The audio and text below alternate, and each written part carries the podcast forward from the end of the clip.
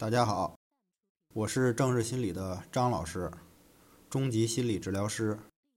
强迫症中的很多问题，我们不必深挖原因，因为意义不在于此，而是通过分析问题来找到解决的方法。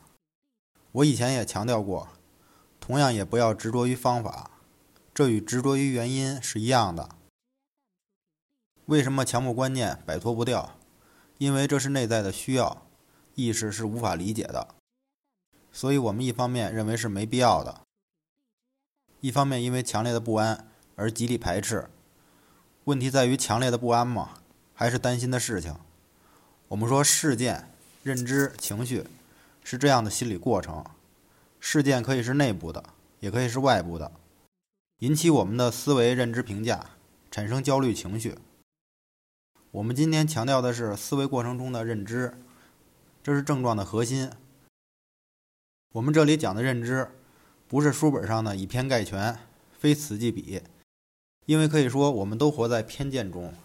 我想说的是，触发领悟、直达内心的认知。